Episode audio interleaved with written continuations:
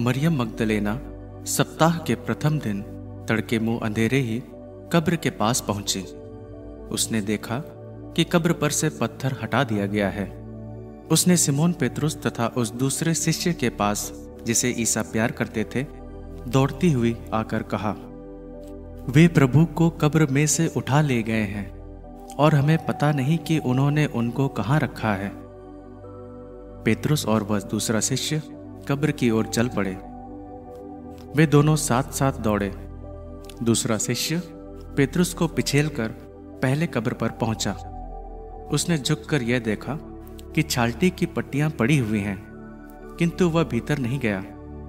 Simone Petrus उसके पीछे पीछे चलकर आया और कब्र के अंदर गया। उसने देखा कि पट्टियाँ पड़ी हुई हैं और ईसा के सिर पर जो अंगोछा बंधा था। वह पट्टियों के साथ नहीं, बल्कि दूसरी जगह तय किया हुआ, अलग पड़ा हुआ है। तब वह दूसरा शिष्य भी, जो कब्र के पास पहले आया था, भीतर गया। उसने देखा और विश्वास किया, क्योंकि वे अब तक धर्म ग्रंथ का वह लेख नहीं समझ पाए थे, जिसके अनुसार उनका जी उठना अनिवार्य था। इसके बाद शिष्य अपने घर लौट गए। मरियम कब्र के पास बाहर रोती रही। उसने रोते रोते झुककर कब्र के भीतर दृष्टि डाली और जहाँ ईसा का शव रखा हुआ था, वहाँ उजले वस्त्र पहने दो स्वर्ग दूतों को बैठा हुआ देखा, एक को सिरहाने और दूसरे को पैताने। दूतों ने उससे कहा भद्रे आप क्यों रोती हैं? उसने उत्तर दिया, वे मेरे प्रभु को उठा ले गए हैं और मैं नहीं जानती कि उन्होंने उनको कहाँ रखा है। वो यह कहकर मुड़ी और उसने ईसा को वहाँ खड़ा देखा, किंतु उन्हें पहचान नहीं सकी। ईसा ने उससे कहा, बदरे, आप क्यों रोती हैं? किसे ढूंढती हैं? मरियम ने उन्हें माली समझकर कहा, महोदय, यदि आप उन्हें उठा ले गए तो मुझे बता दीजिए कि आपने उन्हें कहाँ रखा है, और मैं उन्हें ले जाऊँगी। इस पर ईसा ने उससे कहा, मरियम, उसने मुड़कर इब्रानी में उनसे कहा रब्बूनी, अर्थात गुरुवर, ईसा ने उससे कहा, चरणों से लिपटकर मुझे मत रोको। मैं अब तक पिता के पास ऊपर नहीं गया हूँ। मेरे भाइयों के पास जाकर उनसे यह कहो कि मैं अपने पिता और तुम्हारे पिता, अपने ईश्वर और तुम्हारे ईश्वर के पास ऊपर जा रहा हूँ। मरियम मगदलेना ने जाकर शिष्यों से कहा कि मैंने प्रभु को देखा है और उन्होंने मुझे ये संदेश दिया। उसी दिन, अर्थात सप्ताह के प्रथम दिन, संध्या समय, जब शिष्य यहूदियों के भय से द्वार बंद किए एकत्र थे, ईसा उनके बीच आकर खड़े हो गए। उन्होंने शिष्यों से कहा, तुम्हें शांति मिले।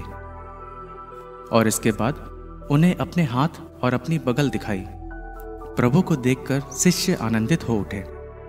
ईसा ने उनसे फिर कहा, तुम्हें शांति मिले। जिस प्रकार पिता ने मुझे भेजा उसी प्रकार मैं तुम्हें भेजता हूँ। इन शब्दों के बाद ईसा ने उन पर फूक कर कहा, पवित्र आत्मा को ग्रहण करो।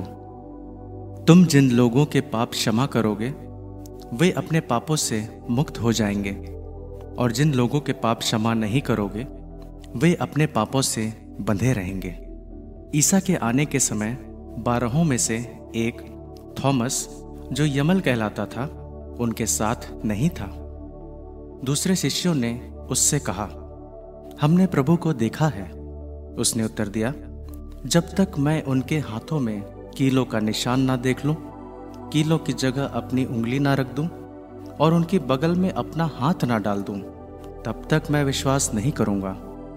आठ दिन बाद उनके शिष्य फिर घर के भीतर थे और थॉमस उनके साथ था। द्वार बंद होने पर भी ईसा उनके बीच आकर खड़े हो गए और बोले, तुम्हें शांति मिले। तब उन्होंने थॉमस से कहा, अपनी उंगली यहाँ रखो। देखो, ये मेरे हाथ हैं।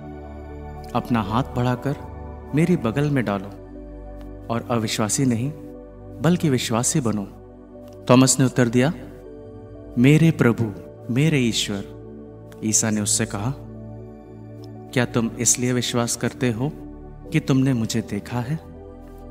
धन्य हैं वे, जो बिना देखे ही विश्वास करते हैं। ईसा ने अपने शिष्यों के सामने और बहुत से चमत्कार दिखाए, जिनका विवरण इस पुस्तक में नहीं दिया गया है। इनका ही विवरण दिया गया है, जिससे तुम विश्वास करो कि ईसा ही मसीह ईश्वर के पुत्र हैं और विश्वास करने से उनके नाम द्वारा जीवन प्राप्त करो।